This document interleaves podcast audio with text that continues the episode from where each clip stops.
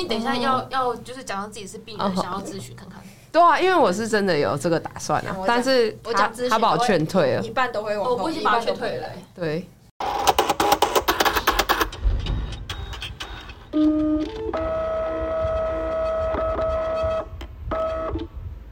哎，欢迎收听。是在 Hello，大家好，我是 Dis。我是 YC，我是毛哥，所以可植入式的隐形镜对哪里不太 呃，它它是用隐形镜，它就是想象一下很像螃蟹，它是夹在你的虹彩上面的，但是。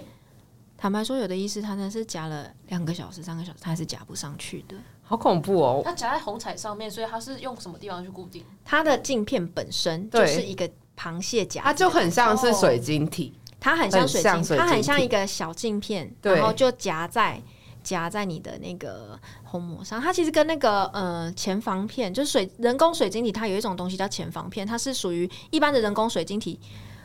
装了之后，可能你发生了什么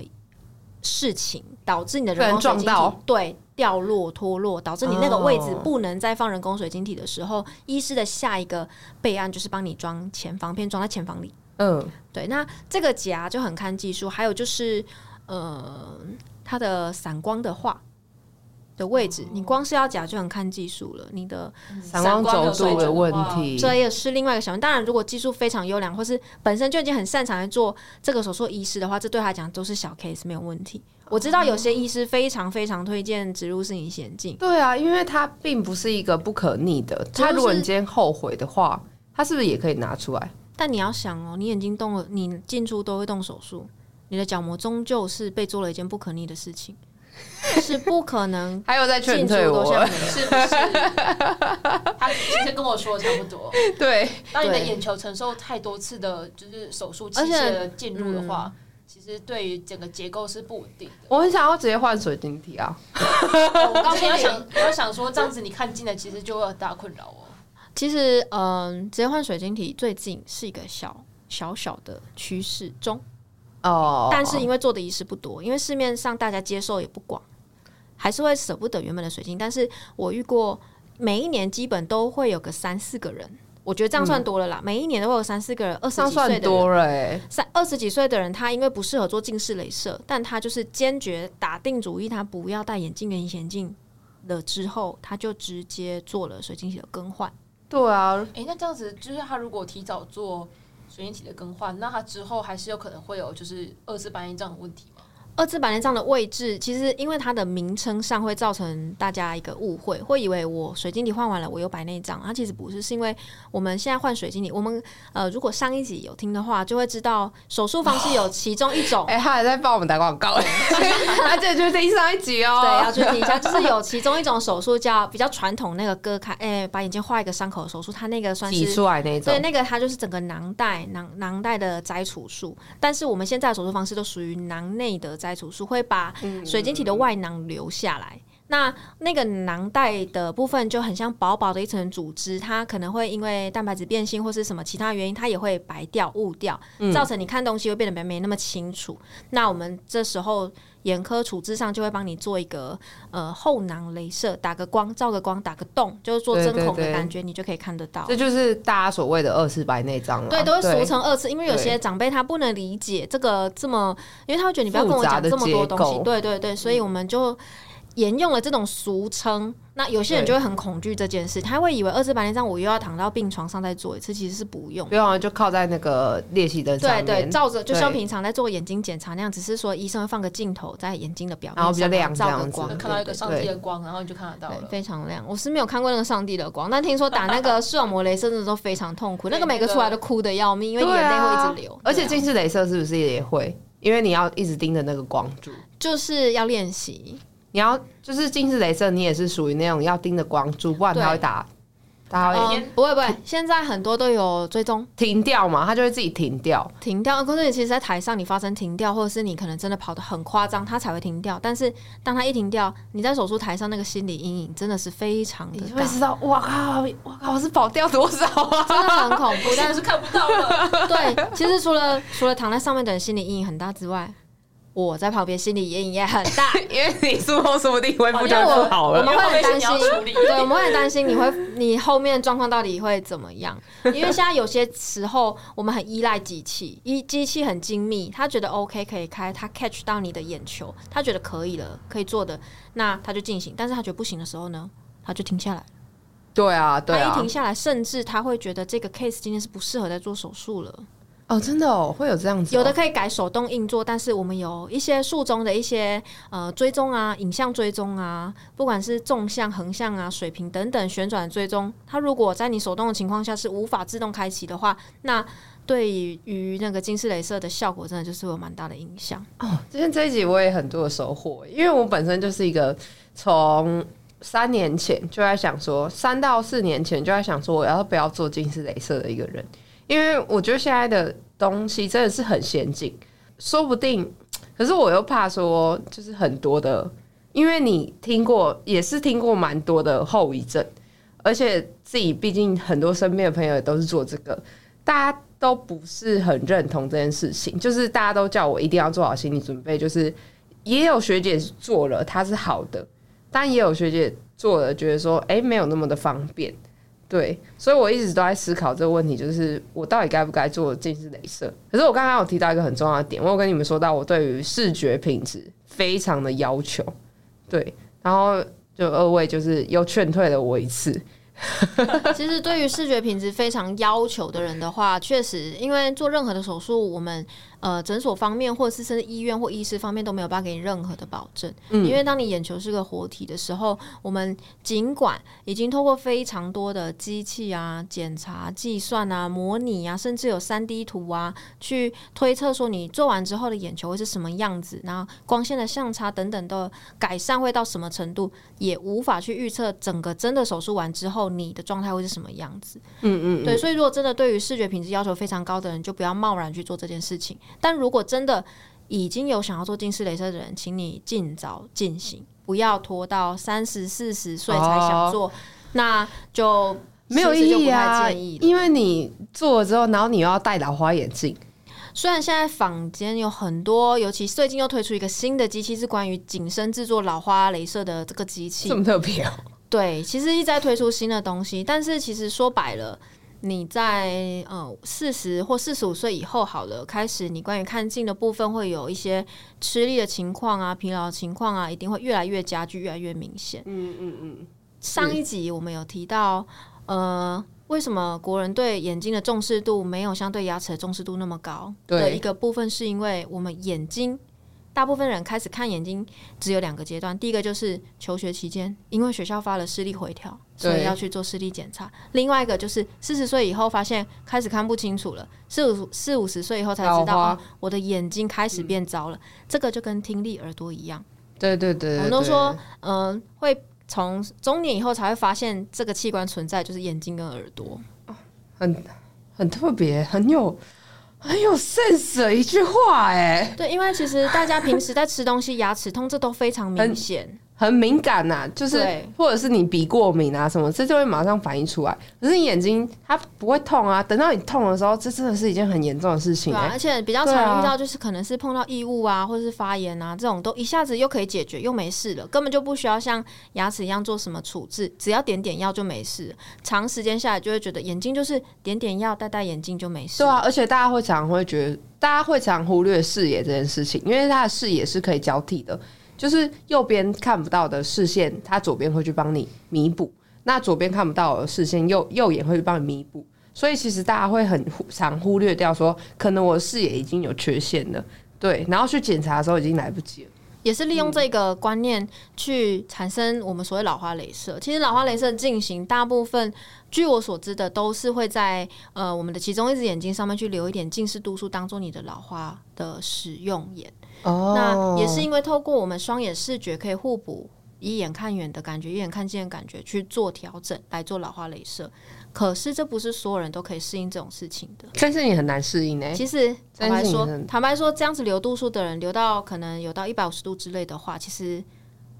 呃术后效果满意度其实真的不太高。我们学校有一个老师的隐形眼镜就是这样戴、欸，算是用单眼视觉的方式。对啊，可是他非常能适应呢、这真的很厉害、人对啊，我觉得最适合开这种手术就是本身就有视差的人。哦，因为他已经长时间在一个左右眼在不平衡的情况下，但是像我，我本身虽然说一千两百度，另外眼有一千三，可是呃，在差个大概一百到一百五十度的情况下，我仍然必须双眼都戴在一千两百度而已。我没有办法突破两眼不同，我只要差二十五度，我觉得很不舒服。所以这就是真的是嗯看每个人对于视觉的感受度上的差别。我觉得是的确，我一直被劝退，就是原因就是这个，因为我真的很要求我的视力品质。我晚上有一点光晕，然后只是那种镜片刮伤，我就会觉得说不行不行，我觉得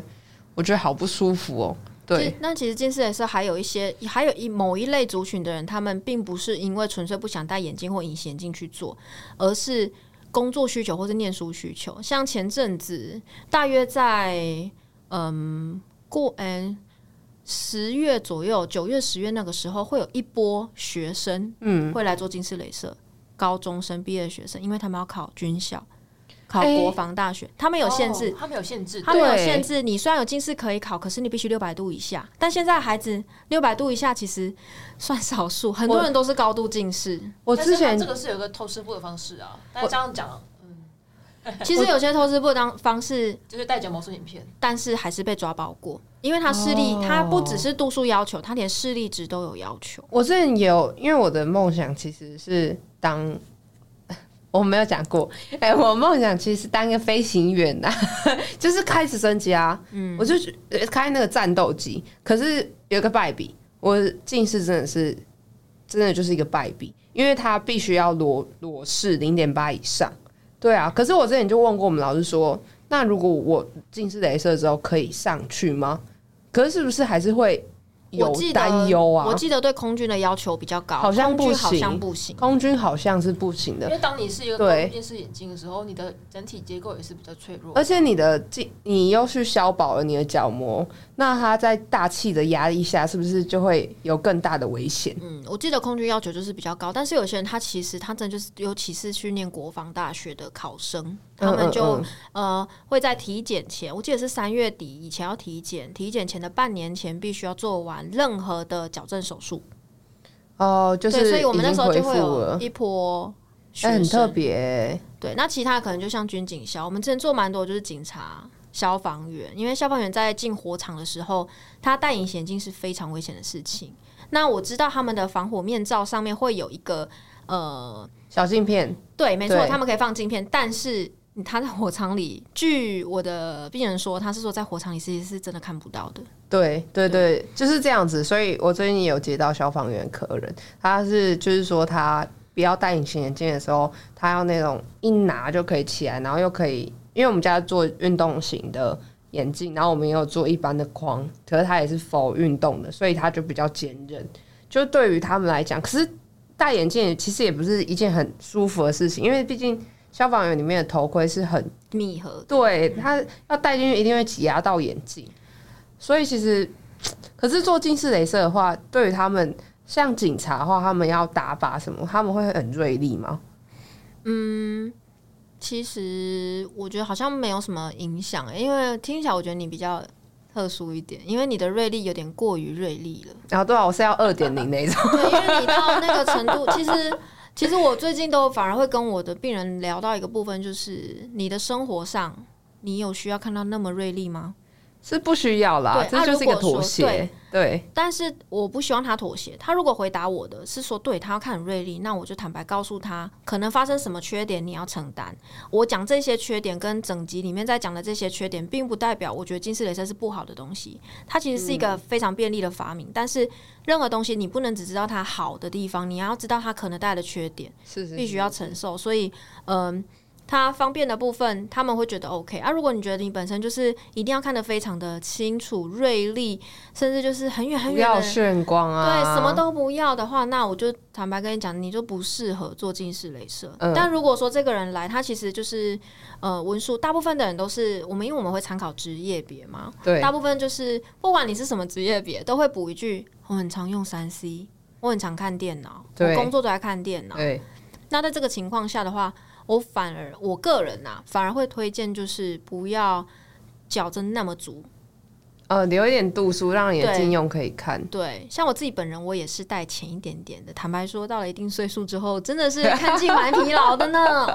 这可以去听我们的舒压镜片哦。对，那就是没有得这样子去做眼镜的选择的话，在近视雷射上面，就是也不需要到做到那么的锐利。是是是，因为其实大家常爬稳嘛，看到了现，因为现在就是分享讯息非常发达，很好找到别人关于这件事情的看法或是呃心得。那常常都会看到一些可能就是告诉你，哦、我我视力零度一点五、零度一点二，就会很期望值觉得就是要零度一点二，这样才叫做正确的手术后的结果，但其实不然。其实不一定啊。你看，你开白内障开任何的手术，它都不可能说恢复到一百趴。对啊，对啊但其实最近眼眼科业界其实也有在做一些有在打广告的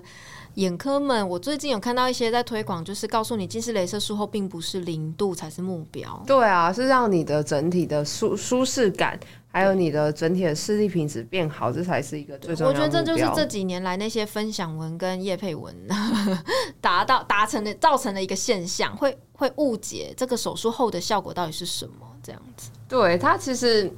其实就像我们很常，就是我们自己都知道，读这个科系人都知道，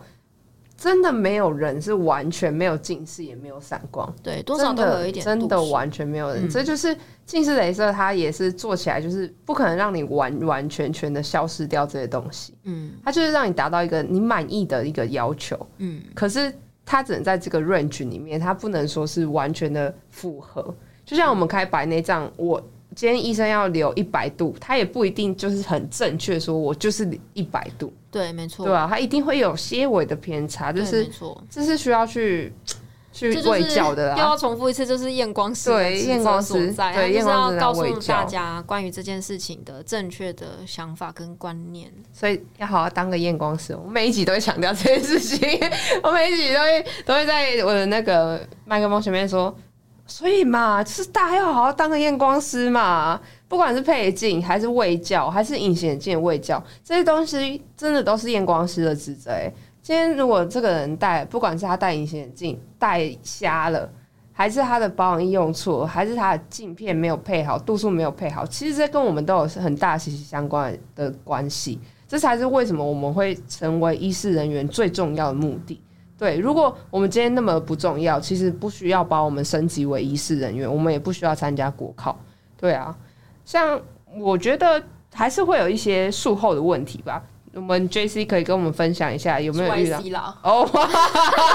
J C 是谁啦？可见 JC 可见可见闪光了吗？看错了。我们 Y C 可以跟我们分享一下，就是你有接到一些近视雷射术后的一些问题的人吗？有一些像是比较近期的话，像是呃之前比较大概十几年前就开始在使用，像有做过 LASIK 的这个术式的病人。那有一些病人他因为做完那个近视雷射之后，他的周边的呃就是角膜周边的情况就是会产生一个高阶相差。嗯那这高阶相差就是它会让除了让你看东西的时候旁边产生光晕之类的。那它可能还会让你的视力就是掉的比较明显一点点。那我们有接过，就是说有几个病人来，他就是有做过近视雷射，那但是他不管怎么矫正隐形眼镜或是眼镜都没有办法符合他的需求。那因为他的角膜被削平过了嘛，被削平过了，变得是很陡的情况。那有尝试帮他配过硬式，就是比较小片的隐形眼镜，但是因为它的弧度实在太陡了，是他只要戴上去之后，反而会被眼皮往上拉，对。那它最后就是直接卡在上眼皮的地方，它是没有办法就是使用的，所以最后就是会变成是用一种叫做巩膜片的隐形眼镜，是。就是一种放大的比较大片的硬式隐形形眼镜。对，那它戴的时候，它因为它里面会填满了就是生理食盐水，嗯。那它填满之后再戴上去，那它中间不足的部分就是会让那个生理食盐水去做补偿，所以当表面即使有不规则的的情况，但是它的光线透过眼睛前方进到视网膜里面的时候，是可以产生一个就是比较完整的聚焦，所以它的视力品质就可以提升。它就是内镜吗？对，就是用类类镜的概念，就是把它补起来，把不足的不不规则的地方全部都补起来。哎、我们节目有循序渐进，因为我们在第几集、第四集还是第五集隐形介绍里面有介绍到内镜，所以如果想要科普的人自己去听。我们就不要再废话，不然每集都要讲一样的事情。对啊，内镜其实也是一个很特别的东西，我觉得大家可以去听一下，因为因为内镜就是很多人在戴隐形眼镜不知道事情，为什么为什么硬是什么散光两百度以内不需要矫正啊，只要戴球面片就可以了。对，这就是内镜很大的因素。然后像是刚刚 Y C 就说，就是为什么我们的角膜不规则，可是可以使用巩膜片，这也是跟内镜有相关。嗯嗯。但但是巩膜片有一个缺点，就是说它可能戴了半天左右，就必须要再重新拿下来，再重新填那个里面的生理食盐水，因为那个里面就有点像是你的泪液嘛。那它的泪液当你变得越来越少的时候，那就必须要拿下来，再重新填填充，再带回去这样。可是它的泪液不是自己生成就可以了吗？但是毕竟你整天使用下来，眼睛还是会稍微的吸里面的比较干涩的泪液跟生理食盐水这样子。所以它还是会让那个泪高下降。那当然是尽量不要让镜片碰到碰到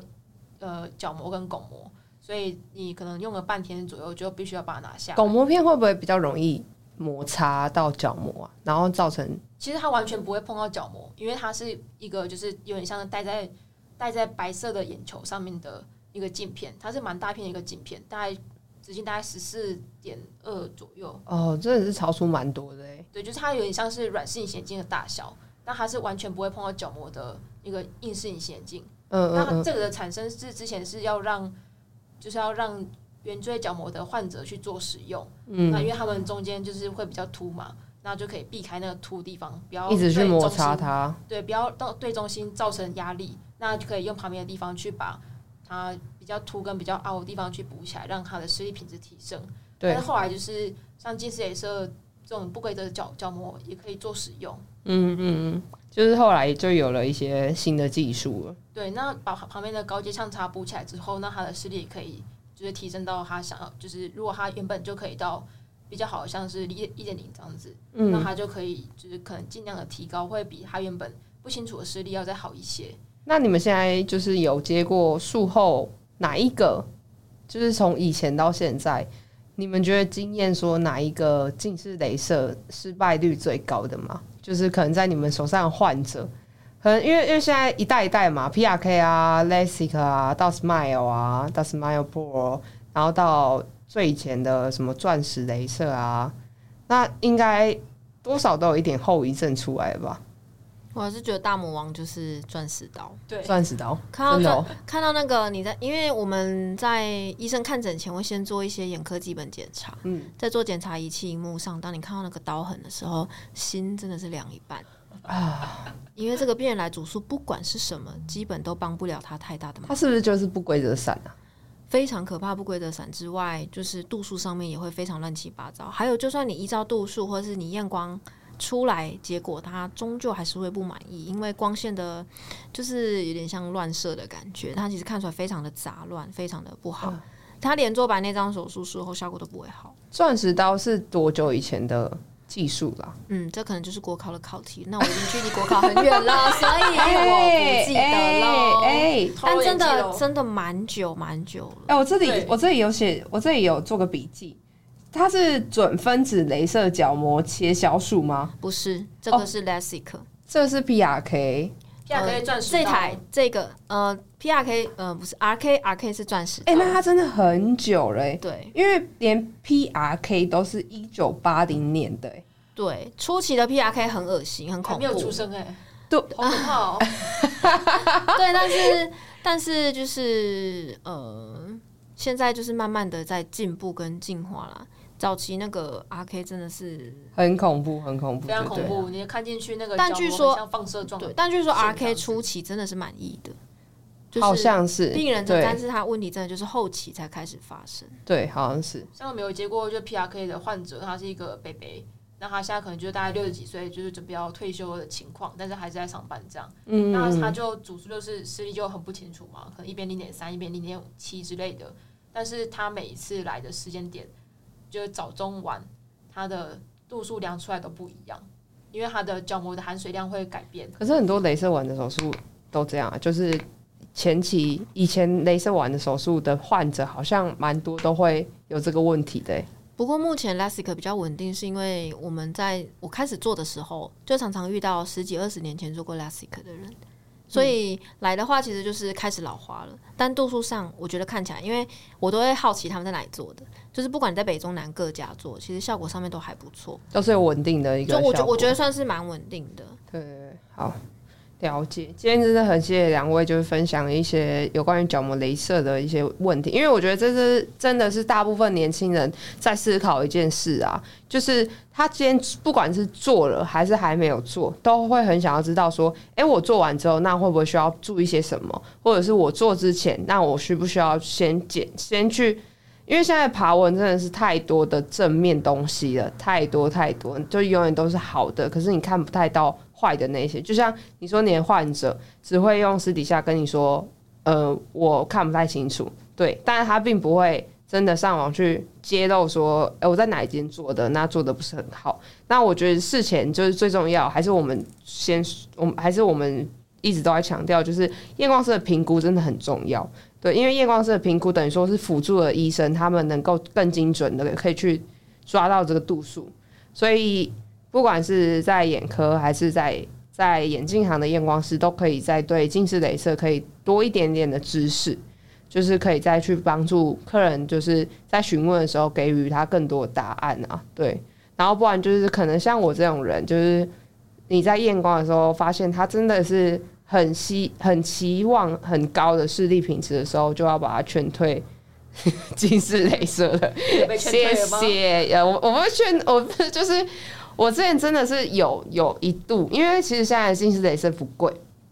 对，相对来讲已经不贵很多了可。是你想要去试试看，就是假螃蟹那个植入式镜片的？我很想啊，但是你们又说，你们又说了，假螃蟹那个植入式隐形镜，你好想到一件事情：你老了以后要做白内障的时候，我要再把它拿出先动过来一个手术把它拿对掉，然后再动下一个。对我在想哦，我我好啦，我们这样这样子很好，我觉得我现在长得很漂亮。也不能太 不能太过于单方面攻击这个手术方式，因为之前有做的也是有看过回诊，效果是真的不错。我觉得有好有坏啊，很多东西都是这样子，一体两面啊对。啊，那手术真的就是看个人评估自己的需求跟期望值，还有可以承受的风险，不要什么都不能承受，然后要来开之后责任又都是别人的。对，而且真的不要把每一项东西都想成你就是完美的一百分，对没有开刀没有一百分的。说不定你可以承受三次手术，还是很完美那个人呢、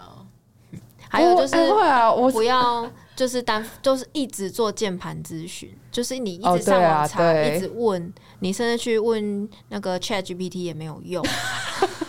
哎、不用一直那我可以上网问 Chat GPT 我的论文吗？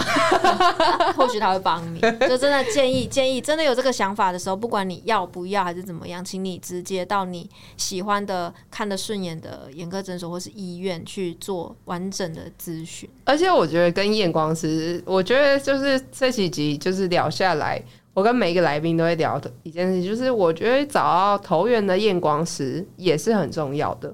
你有时候就像是你找到投缘医生，他不管怎么开你都满意，对。可是如果你找到不投缘的验光师医生，他不管怎么开给你度数，你就会觉得说就是不太好。还有就是希望就是大家对验光师要有更多的信任，因为蛮多在诊所遇到蛮多病人是来的时候，你在帮他做检查问主诉的时候爱讲不讲的，只是跟你说我眼睛红红的不舒服这样，结果进去看诊的时候就告诉医师哦我夜间视力很差，我还会看到飞蚊，然后我觉得怎么样闪电闪光什么的，其实这真的是非常浪费彼此的时间，因为你要做的你要回检查很多，对你还要散瞳什么的。重点是你还要回来，你为什么不前面就跟我们讲好了？对啊，对啊，你你当我们是白痴？我们会 帮你，我们会帮你评估适合什么样的检查，所以彼此之间多一点信任跟呃，就是对，把我们节目推广出去，坦白是非常重要的。把我们节目推广出去，让更多的验光师好好的当好验光师的职责。哎、我没有要藐视自己人，我只是觉得说，就是大家在做这个，毕竟这也已经是一个很专业的东西了，那我们就要对我们的专业负责任。对我希望大家都有这个概念，那这样子客人才会对我们越来越有安全感，跟越来越尊重。对，因为毕竟比较年长一辈的人会不知道验光是这种东西，可是我觉得就是就是在一直都要在不断更新啊，就是验光这种东西，不不只是我他们要进步，不只是这些客人或者是这些患者要进步，我们自己也要跟着成长，这个体系才会变好。嗯，哦，好大的名言哦，这是什么名言呢？很棒的。对啊，对啊，很棒的说啊，今天而且真的，今天真的很谢谢两位，就是不管跟我们讲白内障还是讲近视雷射手术，都非常的精彩。对，那记得喜欢我们频道的话，可以帮我们按个订阅，然后按五颗星，然后有什么问题、有什么疑虑，或者是想听什么样的的内容的话，都可以帮我们留言，然后说说你们想要听的内容。那我会尽量去找比较专业的，就是验光师，或者是不管是营养师还是什么之类的，那来给大家解惑。对，好，今天就这样子，谢谢大家，谢谢，谢谢拜拜。拜拜。